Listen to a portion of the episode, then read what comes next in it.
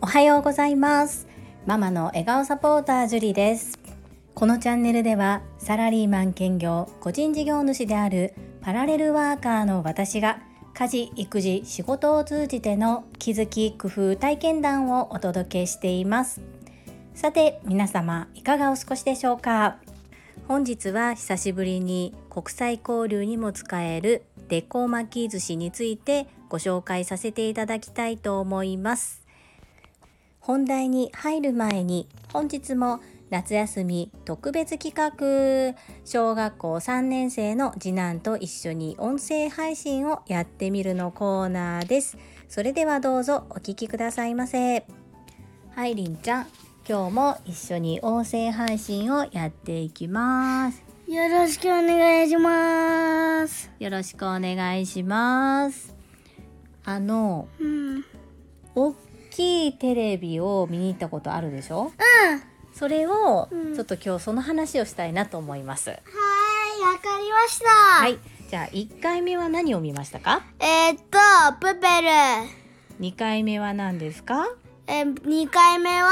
炭治郎。3回目は何ですか？ゴジラです。ゴジラは誰と見に行きましたか？えー、3人です。誰と誰と誰ですか？えー、っと、うんママとうんルーセです。プペルは3人でいたねはい。炭治郎も3人でいたね、はい。ゴジラは違うと思うけどゴジラは4人でいた。あ、じゃあ、2人でいた。パパと。うんそうねパパと2人でいたねで4回目は、うん今度何を見に行こうかなっていう話をしてたかな？はい、ジャーシックパークです。はーい。ママさ、うん。ちょっと恐竜怖いんだけど。りん。ちゃん怖くないの？怖くないんだけどさ、一回見てみるわ。そうね、うん。楽しみだね。はーい。いついつ行こうかな？ちょっと見てみるね。うん、何時からさ、うん。開けるの？何時からあるかな？とその大きいテレビって映画館って言うねんけど、うん。映画館によって違うので、うん。ちょっと何時からあるか調べてみるね。はい、それじゃあ、ちゃんママのチャンネル登録よろしくお願いします。バイバイ !See you next time! はい、いかがだったでしょうか？と映画館のことを大きいテレビ、大きいテレビというので、最初は大きいテレビというふうに話を持っていきました。そして家族間では大きいテレビで伝わるのですが、他の方が聞いた時に分かりにくいので映画館という単語も入れていきたいなと思って大きいテレビは映画館って言うんだよという話をしてみました。ちゃんと誰と見に行ったかっていうのをしっかり覚えていることが分かりまして映画館で映画を見たことを楽しかったと思ってくれているんだなということが再認識できました。最後まで聞いてくださりありがとうございます。本日のテーマデコ巻き寿司の魅力について何度か過去にもお話をさせていただいておりますが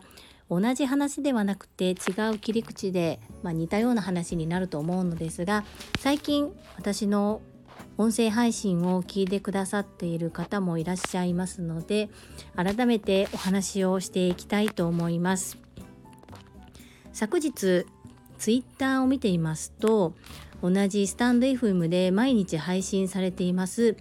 日野武さん日野武頭の整えどころというスタンド FM のチャンネルで毎日ご自身が読まれた本の紹介をされてるんですけれどもその日野武さんが私のことを拾ってくださって、まあ、今までお寿司を見ても何も興味を湧かなかったんですがこの可愛いお寿司を見て、まあ、私のことを思い出したようなことを書いてくださっていました。日野武さんいつも温かく見守ってくださりありがとうございます。そもそも私がなぜこの切った断面に可愛い絵柄が出てくる巻き寿司デコ巻き寿司を習得しようとしたのかというのはまさに昨日の配信にあった海外旅行っていうのがきっかけです。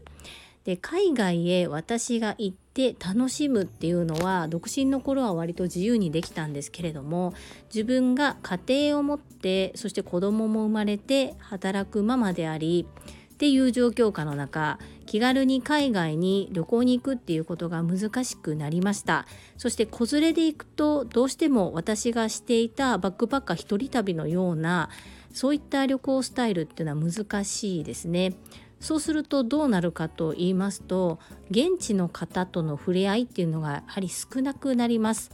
それでも海外へ行けるっていうことはこういろんな方とコミュニケーションができるので私にとってはとっても楽しいことではあるんですけれどもそこで逆の発想が生まれまして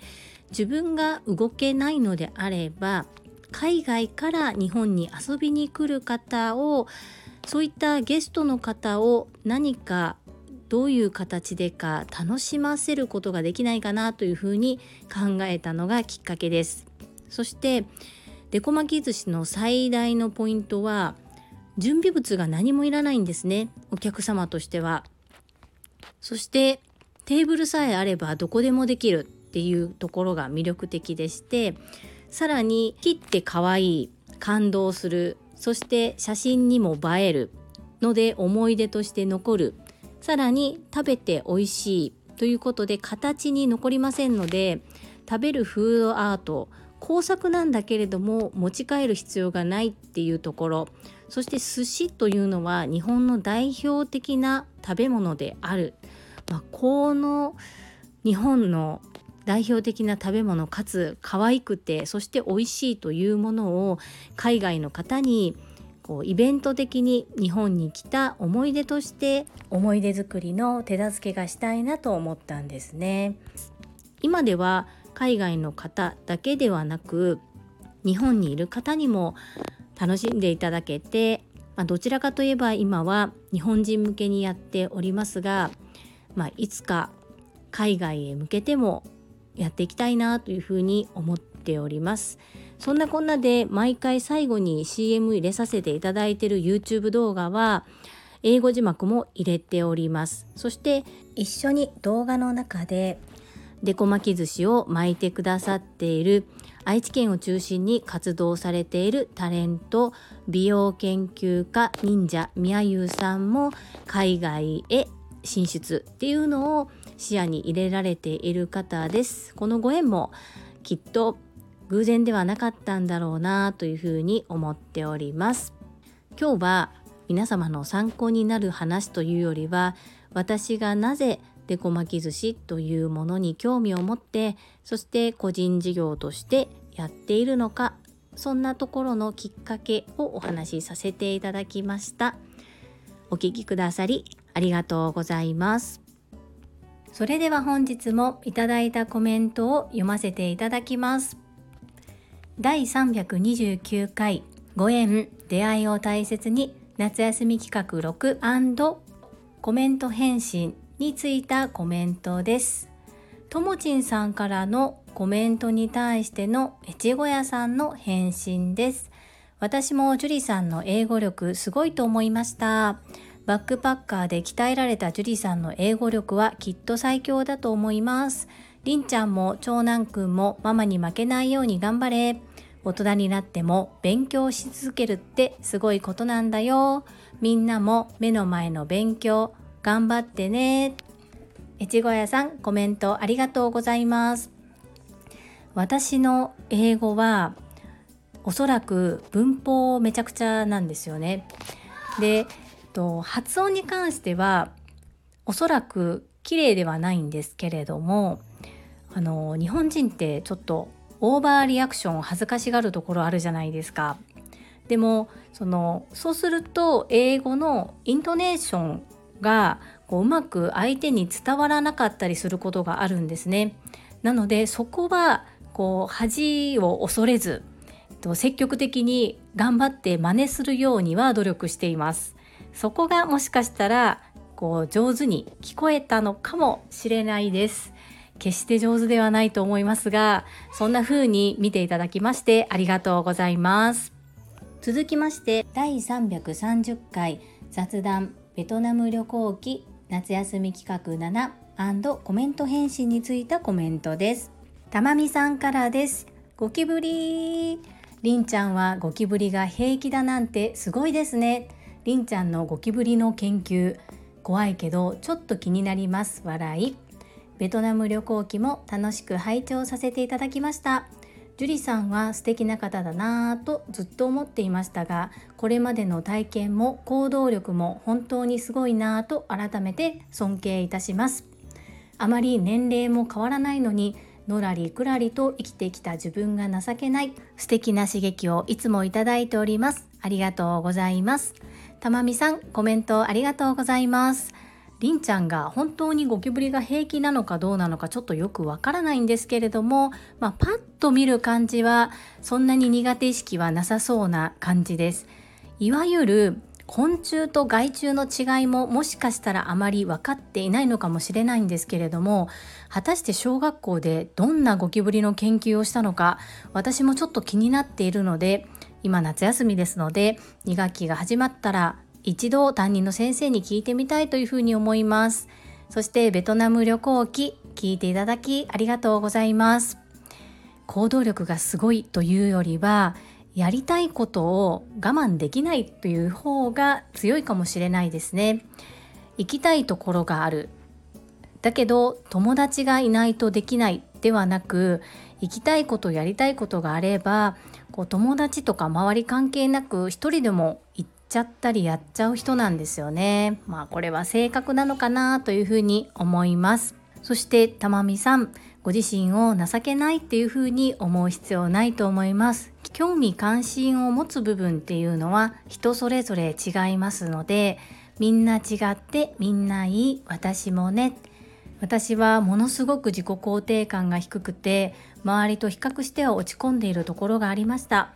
でも今はだからこそ努力しようだからこそこんな風にやってみようっていう風に朝倉千恵子先生のおかげでいろいろとプラス思考に考えれるように少しずつですが変化しています。たまみさん一緒に精進しましょうね。よろしくお願いいたします。続きまして英語学習者と世界をつなぐキューピット英会話講師高橋明さんからです。今日も可愛い放送に癒されました。樹里さんも次男くんもとても綺麗な発音をされていますよ。これからもどんどん英語を発信されるの楽しみにしています。私も日本語アクセントのある発音です。ですが、英語ネイティブもいろいろなアクセントがありますし、外国語として英語を話す各国の人たちは母国語の影響を受けた発音が多いです。なので私は通じる発音がいい発音だと思っています。よろしければ詳しくはこちらで発信していますということで URL を貼っていただいております。息子と対談のご提案ありがとうございます。速攻息子を誘ってみたら旬で断られました。また期間を空けて聞いてみます。次の配信も楽しみにしています。高橋明さん、コメントありがとうございます。通じる発音がいい発音素敵な褒め言葉ですねありがとうございます後ほど高橋明さんの貼っていただいた URL スタンド FM ですねこちら私も聞かせていただきますご案内ありがとうございます。そして息子さん断られちゃったんですね。それもまた息子さんの意思表示として素敵だなと思います。また気持ちが変わる時が来るかもしれませんのでまあ、楽しみにできる日が来たらいいですしできなくても子どもの気持ちが分かったということでどちらもいいですね。コメントいただきましてありがとうございます。続きまして中島みゆきさんからですりんくんマッチョゴキブリ初めて知りましたよ教えてくれてありがとうパーソナリティとして最後の締めもお上手でした明日も楽しみにしています中島みゆきさん、コメントありがとうございます。私もマッチョゴキブリ初めて知りました。もう少し詳しく話を聞いてみたいと思います。ありがとうございます。続きまして、ゆっきーさんからです。今日も素敵な配信ありがとうございます。りんちゃんとのコラボ、ほっこりしました。海外への一人旅、貴重な体験ですね。どうしても私は一人で海外と聞くと怖いというイメージが強くツアーでしか行ったことないですそれにしてもすごい行動力尊敬しますしスケールの大きい懐の広いジュリさんの基盤になっているのではないでしょうか。ゆっきーさんいつもコメントありがとうございます。たまみさんへのコメント返信でもお話しさせていただいたんですがこう一人で海外へ行くというとみんなすごいねとか尊敬って言ってくださるんですがもう私にとったらやりたいことをただやっていてそれがたまたま海外だったということなんですよね。私懐広いんですかね、まあ、そんな風に映ってるんだなぁとちょっと不思議に思いながらお話伺いましたが世界は日本だけじゃないんだよ。他にももっともっといろんな考え方やいろんな見方があるんだよっていうことを海外旅行は私に教えてくれたかなと思います。そして、うん、外に出てわかる日本の良さっていうのもあります。私たちが当たり前に使っているカメラもそうなんですが私が一人旅をよくしていた約20年ほど前ですね。その頃はスマートフォンもなくってカメラもデジタルカメラもまあ持っている人が半分ぐらいかな。そんな状況だったんですけれどもすれ違う外国人の方々は皆首からキャノン製やソニー製のカメラを下げてるんですね。おそらくご自身の国にもカメラはあったと思うんですが日本製を使ってる方が多いんですね。そして私が日本人だと分かるとこうキャノンのカメラ最高だよとかいうふうに話をしてくれたりとかしてこう普段日本で生活していると全く気づかなかったりとかわからない世界から見たどんな風に日本が映っているのかっていうのを旅行を通じて少し感じることができてそういった経験は本当にしていてよかった経験だなというふうに思います。ゆっきーさん、ご感想ありがとうございます。続きまして、ゆふこれたかさんからです。樹里さんへ、今日も優しい声からのタイトルコールが素敵です。樹里さんはバックパッカーだったんですね。私は見知らぬ土地に行くのが少し苦手なので、ガンガンインドシナ半島を攻めるジュリさんはすごいと思います。そもそもなぜバックパッカーに魅力を感じたのか教えていただけますか？ゆふこれたかさん、コメントありがとうございます。タイトルコール変えてみました。いかがだったでしょうか？私がバックパッカーやってみたいなって思ったのは、ゆうこれたかさんは年代が近いのでお分かりだと思いますが、猿岩石ですね。今はお一人で活動されている有吉弘行さん「電波少年」という番組で猿岩石のお二人がユーラシア大陸横断をヒッチハイクで行ったりしている風景を見て、まあ、ヒッチハイクはやらないにしてもこういう旅のスタイルもあるんだなっていうのを知りました。そしてパッケージツアーでは味わえない現地の人たちの生活が垣間見れるっていう旅をしてみたいなっていうふうに思ったのがきっかけです。またこの辺りも一度どこかでお話ししてみたいなというふうに思います。ゆうこれたかさんコメントありがとうございます。皆様本日もコメントをいただきましてありがとうございます。本当に嬉しいですし、とっても感謝しております。ありがとうございます。本日も最後までお付き合いくださりありがとうございました。最後に一つお知らせをさせてください。タレントの美容研究家忍者みやゆうさんの公式 YouTube チャンネルにて私の主催するお料理教室ジェリービーンズキッチンのオンラインレッスンの模様が公開されております。動画は約10分程度で事業紹介、自己紹介もご覧いただける内容となっております。概要欄にリンクを貼らせていただきますので、ぜひご覧くださいませ。それではまた明日お会いしましょう。素敵な一日をお過ごしください。ママの笑顔サポータージュリでした。